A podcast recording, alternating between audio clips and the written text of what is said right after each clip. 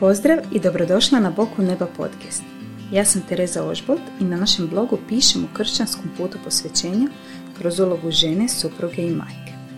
U ovom nastavku pričat ću ti o glavnim razlozima zbog kojih još uvijek ne uspijevaš otvoriti vrata svoga srca Bogu. Dati ću ti praktične savjete i pokazati ti kako da taj prvi korak napraviš već danas. U prošla dva nastavka sam s velikom brigom i pažnjom ti govorila o procesu otvaranja tvog srca Bogu. Razumjela si, vjerujem, da Bog kuca na vrata tvoga srca kad ti objavljao volju u svojoj riječi, a ti mu otvaraš kada u skladu s rečenim počinješ uvoditi promjenu u svoj život. Uputila sam te i na to kako ljudi općenito premalo promatraju svoj unutarnji život i ulaze dublje u sebe. Moje zapravo iskustvo da ljudi kad misle da su dobro, nisu dobro, samo gledajući ljude oko sebe ne nalaze nekoga koji je stvarno dobro, pa se nemaju s kime usporediti i postaviti si životne ciljeve u kojima će živjeti nadmoćno svim protivnim okolnostima, takozvanim pobjedničkim kršćanstvom. Jednom, kad počneš čitati riječ Božju, ne kao nekakav roman, već kao upute za život, s namjerom da ih i vršiš, brzo ćeš uvidjeti da si jednostavno preslaba za tolike promjene.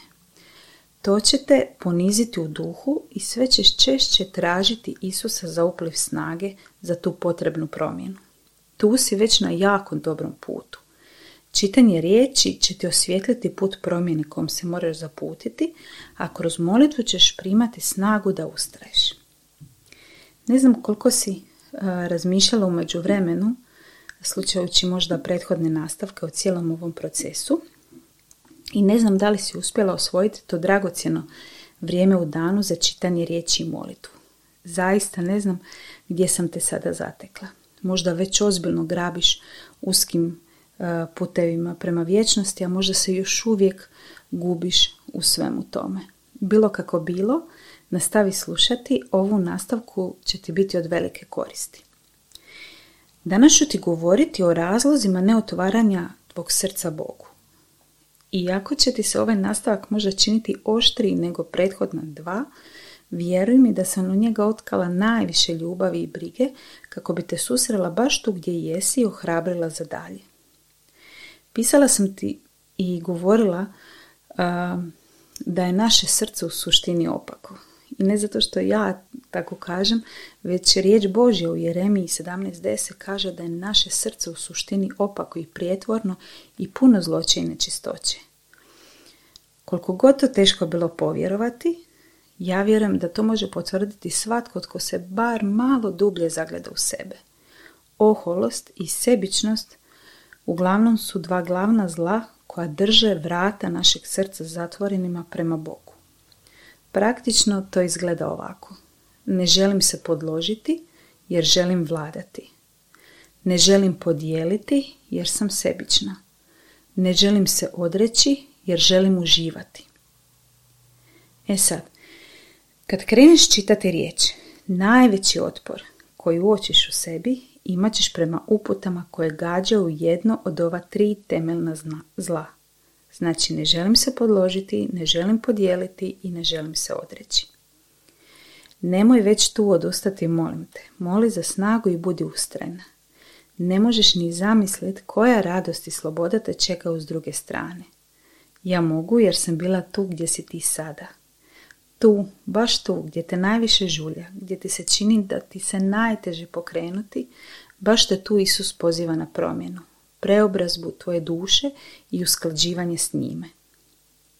Kroz upute iz riječi on ti jasno pokazuje kakva bi ti trebala biti, kakva trenutno jesi i kako se postiže promjena u sposobu njegove snage. Nema dragocjenijeg dara od ovoga, koliko god se upute nekad činile teške za čuti. Nema dragocjenijeg dara od ovog i tvoj odnos prema tome daru precizno razotkriva kvalitetu tog, tvoga bića.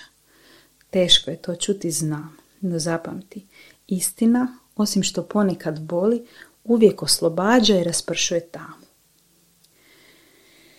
Možda ti se koncept vrata srca nakon ovoliko ponavljanja još uvijek zvuči nekako preabstraktno. No vrata srca zapravo predstavljaju kuću tvog života, znači uređenje tvoga života. Ako tvoja kuća i tvoje uređenje života nije sagrađeno na istini riječi Božje, to znači da je sagrađeno na pijesku, prema Mateju 7, 24 do 27. I kao takvo, takvo zdanje, sagrađeno na pijesku, nesposobno je oduprijeti se unutarnjim i vanskim protivnim okolnostima. Možda već sad osjećaš kako se tvoja kuća povremeno ruši u strahovima, nevoljama i problemima kojima nemaš snage pružiti otpor. Strahovi, nevolje i problemi ne rješavaju se sami od sebe. To već i sama znaš, potreban je aktivan angažman, naš aktivan angažman.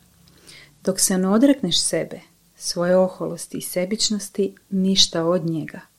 A kad se odrekneš njega, ništa od života, jer po riječi, jer, jer riječ jasno kaže da je on jedini put, istina i život. E sad, moguće je da ove riječi u tebi stvaraju baš veliki otpor. To je vjerojatno zato što ovo nije prvi put da Isus kuca na vrata tvoga srca. Kuca je on i prije, a svakim neotvaranjem vrata srca tvoje srce postajalo mal, malčice tvrđe. Zamisli situaciju, evo vrlo praktično, da neprestano ulažeš ljubav u nekog do koga ti je stalo, a on to uopće ne cijeni. Što više svakog dana je sve gori prema tebi. Misliš li da će njegovo srce s vremenom postati mekše ili će otvrnuti još više? Naravno da će postati tvrđe, jer je sve manje spremno za promjenu, jer se njegova volja sve više opire dobru i sve se više utvrđuje u svom zlu. Zato moj savjet je da se ne obazireš na taj osjećaj otpora u srcu. Nemoj mu davati na važnosti. Isus te polako kroz svoju riječ uvodi u istinu i primjerom ti pokazuje kako živjeti tu istinu. Živiš u obmani ako misliš da voliš Boga, a nemaš snage vršiti njegovu riječ. Otac ti u riječi iz ljubavi govori o svim blagoslovima koje je za tebe pripremio, ali iz te iste ljubavi te upozorava što će se dogoditi nastaviš li po starom. Zapamti, ti si stvaratelj svojih okolnosti. Tvoja sreća počinje ovdje, a ne tamo negdje daleko u vječnosti. Odvoji vrijeme. Čitaj evanđelje i poslanice. Za početak. Na početku, ćeš, na početku sigurno nećeš sve razumjeti, no nastavi čitati. Zaustavi se na onome što ti se čini razumljivo i primjenjivo. Sljedećim čitanjem bit će ti već, već puno toga jasnije i tako ćeš rasti u spoznanju riječi Boži. Dok ćeš tako čitati, sigurno ćeš u jednom trenutku pomisliti, ako nastavimo ovako, neće mi ostati ništa od mog starog života. No u tome i je stvarna bit kršćanstva, prilika za tvoj novi život. I taj novi život je toliko neopisivo bolji od svega što, za, za što se sad grčevito držiš i odbijaš pustiti. Ne možeš biti jednostavno blažena dok nisi u njemu. A ne možeš biti u njemu dok se ne očistiš od svih preostalih zloća i nečistoća. Koja je dakle formula? Čuješ riječ, prihvatiš ju, odlučiš se promijeniti. Izvedba na početku sigurno neće biti najbolja. Ja to naj, najbolje znam iz osobnog iskustva. No to i nije toliko važno. Važan je iskren stav tvoga srca koji želi promjenu i ustraje u njoj.